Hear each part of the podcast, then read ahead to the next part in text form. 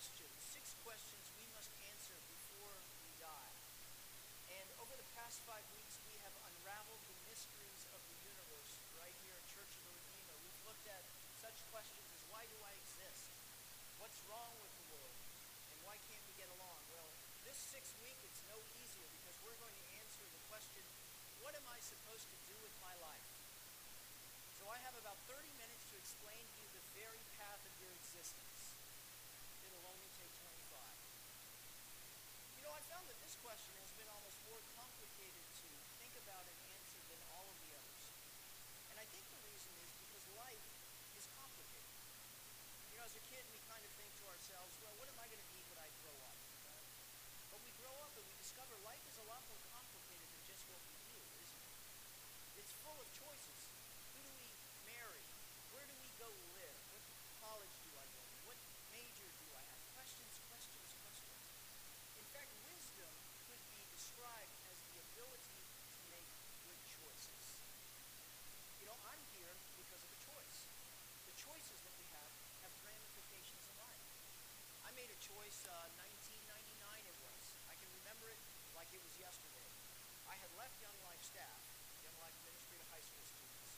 And our family was down in the Outer Banks, and we were on vacation. And I was interviewing for a job with Legg Mason, which is a financial securities firm, as a stockbroker, as what they called it back then. And you know, I'd been through a couple rounds of interviews, and everything was going well. And we were in the Outer Banks, and I had driven up to one final interview. So I sat down with them. We talked money. We talked package. We talked everything. Everything was looking pretty good. Aside from one or a few tweaks, which we needed to get over the hill, and then I was going to sign the papers, and we were done. So I'm driving back to the Outer Banks to spend time with my family, and I crossed over the Monitor Merrimack, and I get a phone call.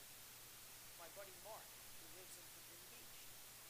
Hey, Carlos, I know that you're looking for work, and I know you got something going on, but listen, I've got a friend of mine who's starting a company, and what he's looking for sounds exactly like what you'd be interested in doing. Can you meet with him? He'll meet with you tomorrow. And I scratched my head and go, wait a second. You know, I've got everything lined up with Legg Mason here. I can keep going. I can take a right there on the Outer Banks Expressway. I can go to the beach and things done, right? Or I can go around the beltway and stay with my family and meet with this person. What do I do? What choice should I make? How do I know if I'm making the right choice or the wrong choice? Well, I went ahead and I decided to stay. Went around the loop, stayed with my friend Mark Bondy, interviewed, job seemed perfect. I took the job, we moved our family here. 12 years later, 11 years later, here we are in Virginia Beach. Did I make the right choice? Some of you are like, no, you should have been a stockbroker, Carlos, come on. Jeez. Your life is full of choices like that, isn't it? I mean, play the tape back in your mind. Life used to be a lot simpler, they say. Back in the day, you know, when your father did a certain trade, and you grew up and you'd do his trade, and your son would do his trade, and your career was mapped out for you, just like your grandfather day in, day out. Your relationships were used to be easier. You know, if you were a woman, your choices were very, very limited. You would grow up, the man who was picked for you was already picked out for you, who you would marry, you'd spend the rest of your life with him, and that was it. That was the way it worked. Technology used to be easier. Remember when you wanted to watch TV? Go over to the TV and it's got the big dial there. 3 choices, ABC, NBC, CBS. You know, we live in a society where we have more freedom and more choices than ever before on the face of the earth. And we also have more anxiety. Isn't that interesting? As many choices as we can have, but there's no indication that we're any happier or any more peaceful than it was back then. Because life is complicated. But what if there was a way that we could know God's will for our life? What if there was some sort of Bluetooth headset we could put right here? And as we're walking around and we're confronted with these choices, do I go left, do I go right? I get that little message that says, go left, and I just go there. And all throughout, we'd be hitting it day in, day out, knowing God's will for our life, and we end up at exactly the place where we were supposed to be. Wouldn't that be fantastic? I think we'd have an experience of confidence, maybe boldness in the way we lived our life. If we knew that we could could not fail. That's what we want, isn't it? Well, there is a way that we can know God's will. There's a way that we can live with confidence and boldness in our life, but it's not the way that we think. In fact, it's even better. The thing that we long to do, live in God's will, we cannot do, but God is doing for us, yes, even in spite of us. God's plan for those who trust in Him is invincible, even when we make poor choices. So how do we live? This is what we're going to talk about. How do we live in line with the invincible plan of God? Three ways we do it. Number one, we trust His heart. We trust His heart so we can live with confidence and boldness. Number two, we trust His ways. And as we trust His ways, we discover how to live our lives responsibly. And number three, finally, we trust His majesty. And as we trust His majesty, we have the ability to make decisions. All right, let's break these down. Number one, we trust His heart. You know, this passage of Proverbs here comes out of a section called the wisdom literature of the Bible. And the wisdom literature is kind of like the hard candy of the Bible.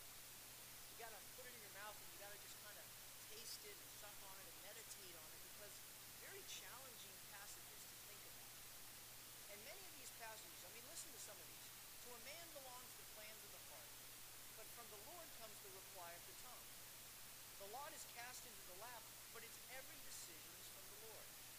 The Lord works out everything for His own ends, even the wicked for the day of the disaster. And in his heart, a man plans his course, but the Lord determines his steps. Now, as we read those passages, we think to ourselves, it seems like there are two things that seem contradictory with one another. But the truth of the matter is that they're simultaneously true at the same time. We are 100% responsible for the choices that we have. Our choices are ours. God gives us the ability and the freedom to make choices. And yet, at the same time, God is responsible in determining every single thing that occurs in our life. Think about that passage. The lot is cast into the lap, but its every decision is from the Lord. Now, a lot is kind of like dice, or like the flip of a coin. You know, if they were having the Super Bowl back in the ancient time, they would cast lots for who would pick off and who would receive. It's random. And yet the Scripture is saying it's not random at all. In fact, every decision is from the Lord. Every coin flip, every chance encounter, every flat tire, every random phone call, every raindrop, everything is being orchestrated and controlled by God. The Scriptures even say that the Lord works out all things for His purposes, even the wicked for the day of disaster. Even evil things are in control of God. Is God the author of evil? No. The Scriptures clearly say He's not. But God uses all things, even bad things, to orchestrate His purpose. And yet man is entirely responsible as well. To a man belong the plans of God. A man plans his course. How does that make sense? The answer is our finite minds can't really get our hands around it. We can't really grasp how God can totally be in control and yet man is responsible. And so what we'll always do is tend to go to one side or the other. Okay? The truth of the matter is we think, no, God is 100% responsible and we're not. And so it doesn't matter how we live. It doesn't matter if we eat. It doesn't matter what choice we make. It doesn't matter if we step out in the street. God's got it taken care of. God is 100% responsible. But on the other side, we go the other way, on the other side, which is we're 100% responsible. It's 100% us, nothing God. We're in charge of everything. Man is the only captain of his soul. He's the master. See, here's the reality. Even though we don't understand it, life only makes sense when both of those things are true. Think about it. Life only makes sense. If I don't have some sort of control in my life, if I don't have some sort of responsibility for my actions, then what difference does it make? Life is, you know, I'm a fatalist. It doesn't matter. But on the other hand, if I don't have any responsibility, and God is complete, if God has no responsibility, and I'm 100% in control of my life, every decision I make, everything I do, it's on me. You know the reality? We wouldn't get out of bed, would we? We'd fear, oh my gosh, what if I do something wrong? My whole life is going to crater. both of those things for life and success. But we see here clearly that it is God's purposes that ultimately prevail. To a man belong the plans of his heart, but the Lord ultimately, the man plans his course, but ultimately the Lord determines his steps. See, in America we have a misunderstanding of the concept of free will. Free will in America means this: I have the ability to make whatever choices I want, and I'm totally untouched by anyone else. My choices have no consequences with God. But nowhere in the Scriptures do we see that. In the Scriptures we see man having the ability to make choices and being accountable to those choices to God. So there's one question we have to answer in this whole equation. If God's purposes ultimately prevail, if whatever God happens at the end of the day is going to happen, what is God's heart for you? What is God thinking about you? Because if God doesn't care about me, if God is against me, I'm going to live my life with fear and anxiety for the rest of my life because I know at the core of my soul that God, the God of the universe, is against me. I was recently at a friend's lake house, and we were gathered around for breakfast. Kind of an old house and kind of some old rickety chairs around the table, and one guy sat in one of the chairs, and as he sat down, the chair just collapsed under him. You know, like when the spine, you know, those little spindles come out, and the thing just kind of folded in him, and he just wiped out on the floor. And we all had a good chuckle at it, but nevertheless, he got up, he kind of put the spines together to put the chair back together as best as he could, and then he sat down again. But he sat down in a totally different way the second time than the first time. Why?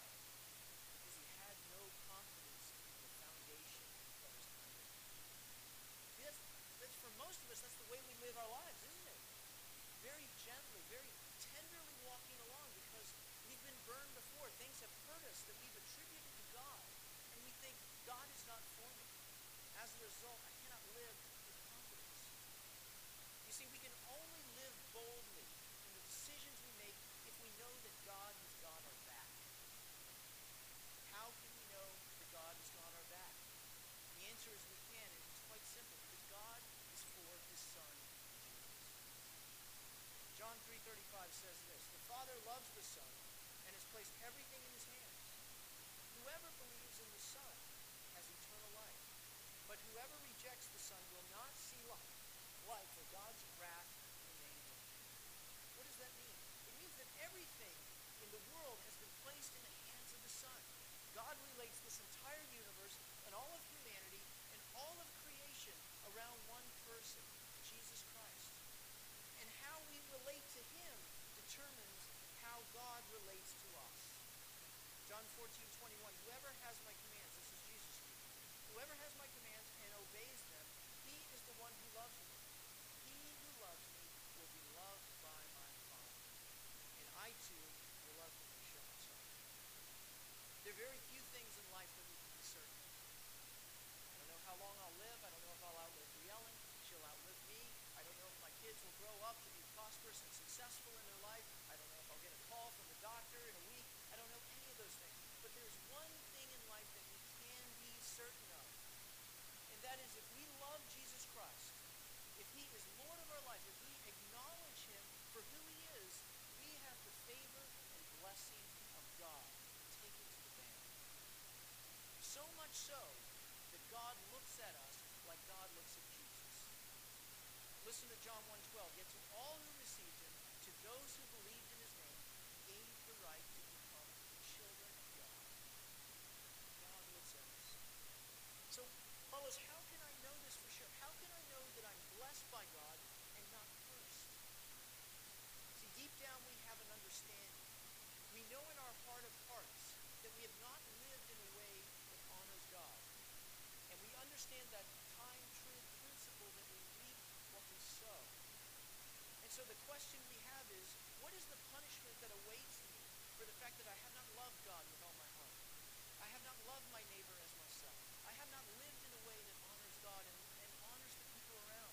See, deep down we have a fear that a judgment is coming. And I want you to understand that that fear is real.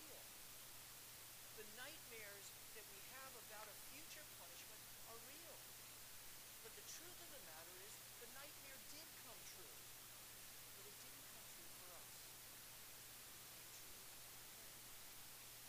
Galatians 3.13, Christ redeemed us from the curse of the law by becoming a curse for us.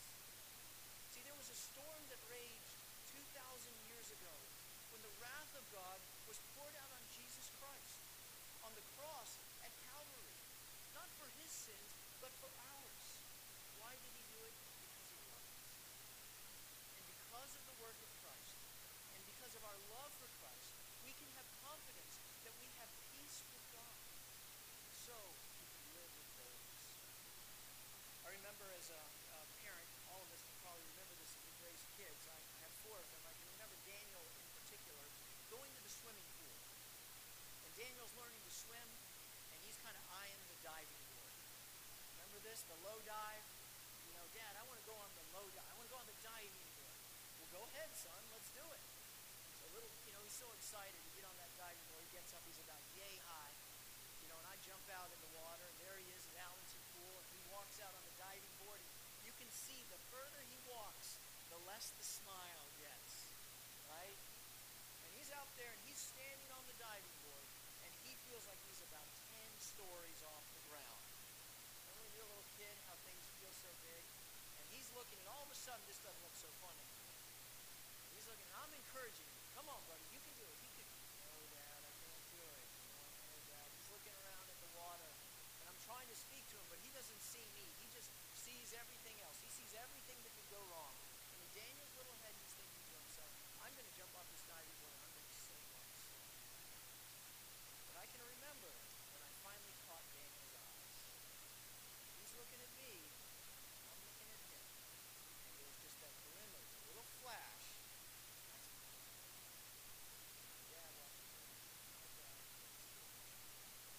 Even though this water all around me looks scary, I'm going to trust in my Father's arms.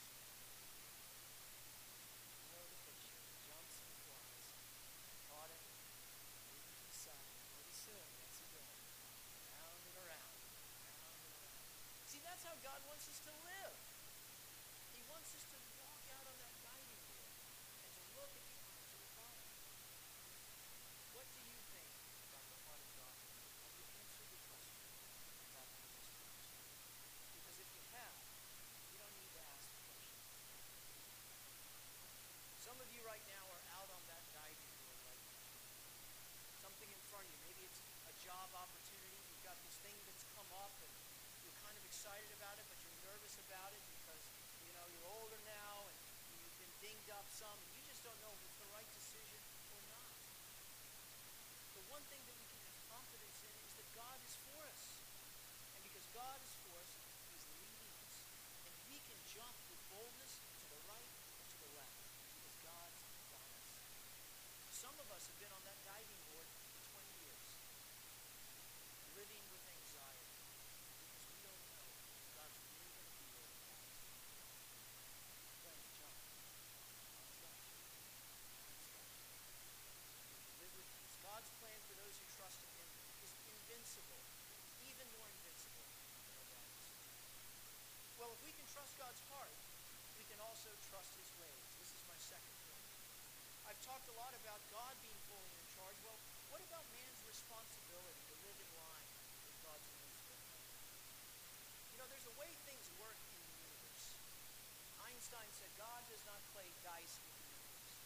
It's not random. It's not arbitrary. We understand a lot of the natural laws of the universe, such as the law of gravity. It's keeping me right here, right now. Now, I can say to you, I don't believe in the law of gravity. I think it's a fad. I think it'll pass me by. So you might say, okay, Carlos, sounds good. Let's go to the top of the gym, and I want you to take a flying leap of faith and see what happens with gravity. Well, we all know what will happen, don't we? Here's another law of nature. It's called the law of the speeding bus. Familiar with the law of the speeding bus? It's simply this. If you get in front of a speeding bus, you are going to regret it. Simple law. We learned that very quickly. The universe rings true, as C.S. Lewis says, being fairly constant. They're natural laws that are not to be violated. But in the same way, there are moral laws. The way things work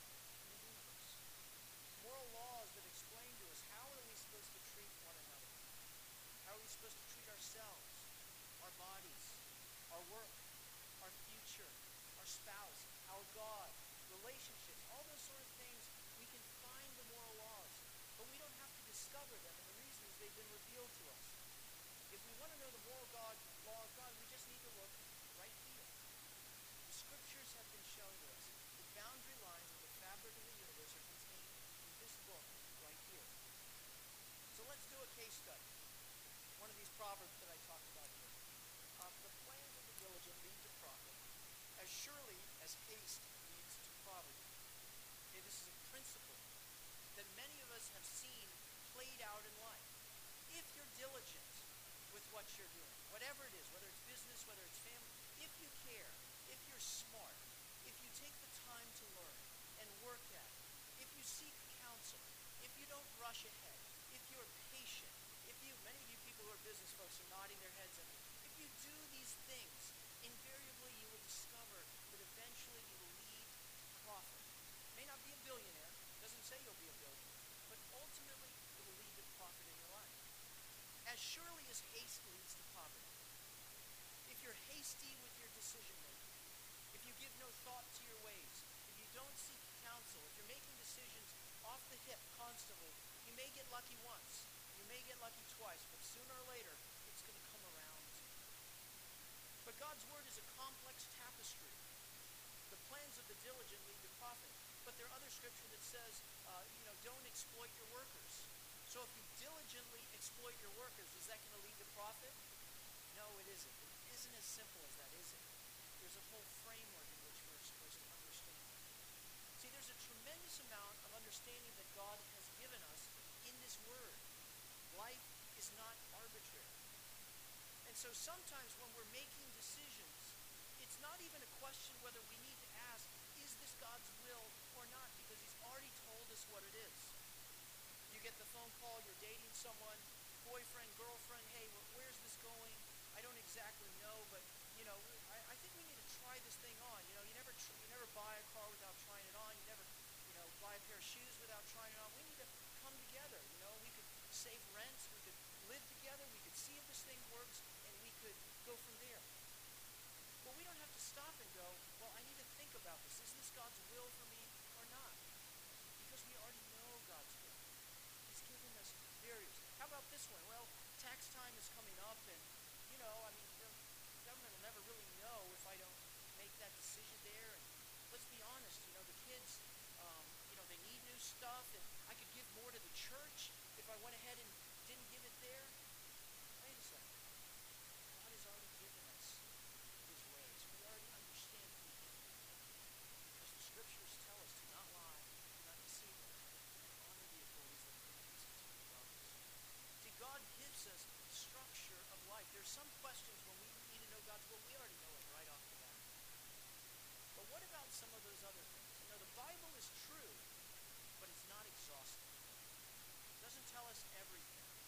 See, the scriptures provide guardrails.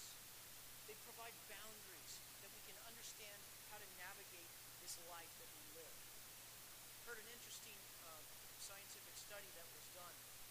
It took a bunch of kids, and they created a playground, a bunch of playground equipment right here, and it was in somewhat a busy section. So they had the playground equipment, kind of a big field around it, and then busyness going on, commerce all around the playground. What they discovered was the kids would play, but they would play near the playground equipment. Play on the playground equipment, never ventured very far from the playground equipment. But then they did something different. They took a fence, and they placed the fence around the boundaries, around the perimeter of the entire playground. Instantly, they discovered a difference. The little kids started playing everywhere. Go all the way to the boundary. They wouldn't cross the boundary. They just knew this was the limit. This is where I can go. I can play with freedom anywhere in here. And as a result, they got to explore more of the fun that they had with that. What was the difference? It was the sense of safety. It was the sense of understanding the barriers and the places. See, that's what God's scripture is for us. It's a boundary. Not so we can figure out, gosh, I wonder how close I can get to this before I cross over it. Rather, it's a boundary that helps us to understand how to live. Psalm 119:105, thy word is a lamp unto my feet and a light unto my path.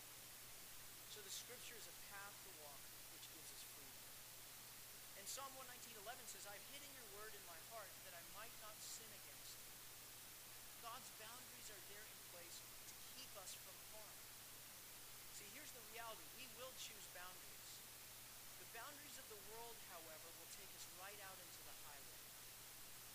As a pastor, I get to meet with people all the time, and sometimes the stories I hear are awful stories because they haven't trusted the boundaries of God's word and have walked out into the street and they've got hit by the law of the speedy bus and they're wondering what happened. Is God greater than that? Absolutely. Do we have a responsibility? Yes. And so my application for us here is that we must learn to see the boundaries of God. We must learn the boundaries given in God's word. How do we do that? We do it by learning it, by reading it. How often? Every day. Every day, even if it's just a verse, getting into that habit of learning the boundaries of God to help us understand the pleasant places in which we can walk. Joshua 1:8 says it this way, do not neglect this book of the law, but meditate on it day and night so that you may be careful to do everything written in it. Then you will be prosperous and successful. They asked John McEnroe, how do I get a volley like yours, John McEnroe? He said, it's simple. Just do it 100,000 times. Simple. We have to study the Word. And we make use of the means available for us to study His Word, whether it's the sermon that I'm giving right now, private Bible study during the week, the Foundations of the Faith class that we're working on. Soon we're going to be teeing up community groups. We want church to happen 7 days a week. Good opportunity to come together with some other people and to hear God's word. We must meditate on it, and finally we must apply it. We must, as we walk through and we're making decisions, we must look to God's word. What does God's word say about this? Well, I don't know what God's word says about it. Look, call someone. Call me. I really appreciate Michelle Sheen. I'm remembering this conversation. Michelle was dealing with an issue regarding a financial issue. She picked up the phone and called me. What does God's word say about that? This is my second point in our application here. Seek counsel. We have a habit in the United States of America to think it's basically me and my Bible.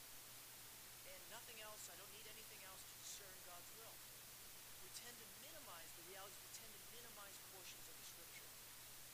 One of the black marks on my academic alma mater, the University of Virginia, is Thomas Jefferson, who was a brilliant man, but he had some quirky ideas about Scripture. See, old TJ, he liked certain portions of the Scripture, but he didn't like other ones. So what did he do? He took his scissors, chop, chop, chop, and he cut out the ones that he didn't like. Brilliant idea, right? So all of God's word is given to us. And the truth of the matter is we tend to do that all the time. But if we have some counsel, some other people who can challenge us, will help us see God's word clear. Let me give you some real practical tips for seeking counsel. You ready? Number one, when going for counsel, choose someone who has nothing to lose by telling the truth. I love that commercial with Abraham Lincoln and Geico. You know, does this press make me laugh? Choose someone who has nothing to lose by telling you the truth. Number two, choose someone who is where you want to be in life, further down the road. 10, 15 years down the road, who already has a demonstrated track record of succeeding in this particular area that you're struggling with. Number three, if possible, ask more than one person so that you can get a broader perspective. And number four, if possible, ask one person you know and one you don't know. And here are three good questions to ask of. Number one, after you lay out the option, the issues, are any options I am considering outside the boundaries of God's will? Question number two, what do you think is the wise thing to do? And then finally, question number three, if you or me, what would you do? God has shown us His heart, so we can trust His heart and live boldly. But God has shown us His ways in the Word. And so let's look at them and let's live responsibly. And this brings me to my final point, which is to trust God's method. And what is God's method of showing us His will? Many of us wish it was like my favorite TV show of old, Touched by an Angel. Remember Touched by an Angel? I got a problem. Oh, geez, I can't figure this out. I'm not sure. Bing! There comes, what was her name? Downey? Downey Jr. or whatever, you know, in the angel guard, here I am. She'd give the, instruction, blah, blah, blah. You get the instruction, you punch it in, the equation, your life changes, all in an hour with commercials.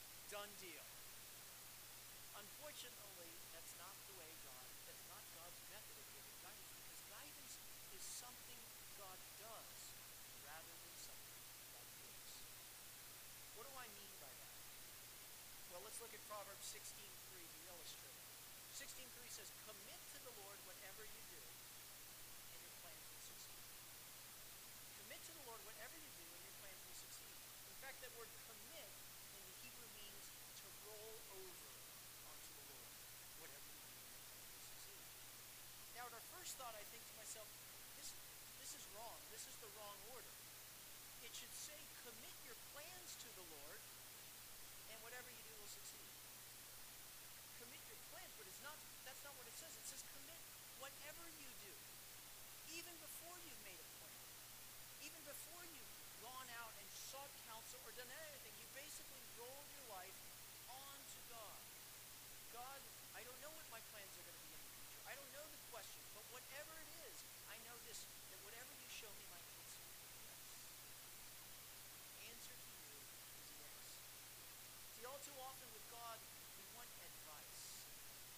But we want to kind of take his advice and bring it in and sort of put it in our portfolio of options. I think that's a good idea. Let me think about that a little bit, and then I'll get back to you.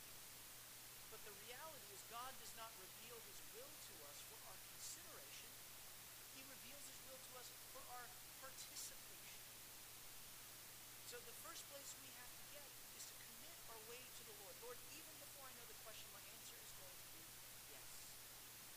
Now, by doing this, you're not instantly going to start seeing signs, like a sign up in the sky, because God's will is something he does, his guidance, rather than something that he gives. Sometimes I'm sitting with folks who come to visit with me, and they're struggling with a decision. Got this decision, I could do this, or read A, B, or C. I'm not exactly sure. What do you think God's will is? My answer is, you're standing. Make a decision. If you've trusted God's heart, you've looked into God's word, you've sought counsel, and you don't know the answer, make a decision. See, we want to hear from God. We want to get that definable word from God. This is exactly what I'm supposed to do. But I'll tell you the truth, I've followed the Lord for 22 years. And there are times when I feel like I've heard what God wants me to do. I've never heard an audible voice, but I've heard what God wants me to do, and I've gone ahead and done it, and things have worked out great. And there's other times where I felt like I've heard from the Lord. This is exactly what I'm supposed to do. And you know what I concluded it was at the end of the day? Bad pizza. Bad pizza. Indigestion will do strange things to a person.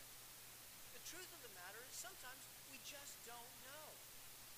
If we're operating within the parameters of God's will, we trust his method and we make a decision. Here's a great verse, Deuteronomy 29:29.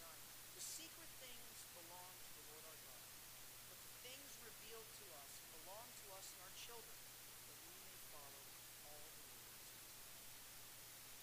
When I made a decision to leave the company I was running and to go to seminary, some people thought I was crazy. I thought I was crazy. But I thought that's what God was calling me to do, and so I sought his word. I didn't feel like I was outside his word. I sought counsel, felt like I committed my way to the Lord. I remember having a conversation with someone who came up to me and said to me, "Are you sure this is what God is calling you to do?" You know what my answer was? No. No.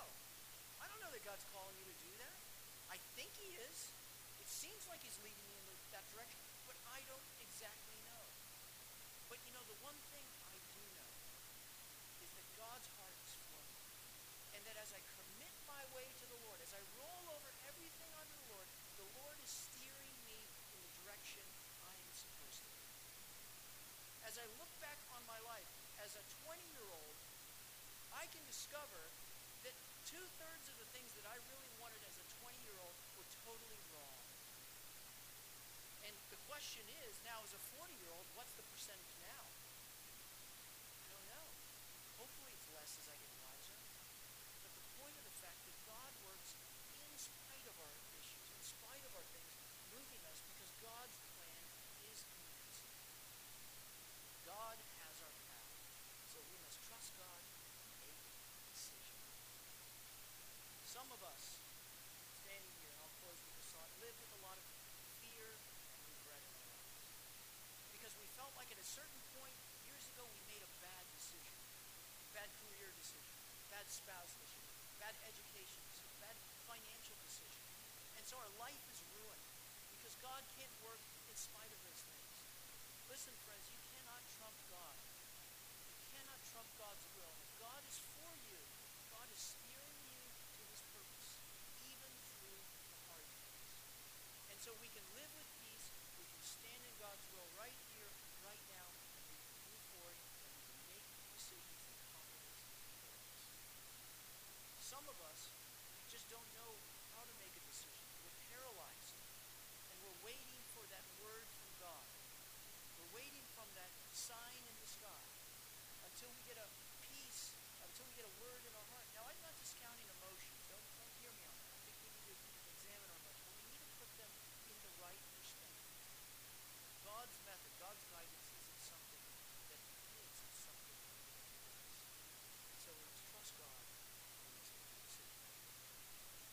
Well, I conclude with these thoughts. Trust God's heart. Believe in Christ, who is for you and is orchestrating you. Trust God's ways. Live responsibly under his word. Seek counsel. And finally, trust God's plan. Commit your way to the Lord. Roll over your life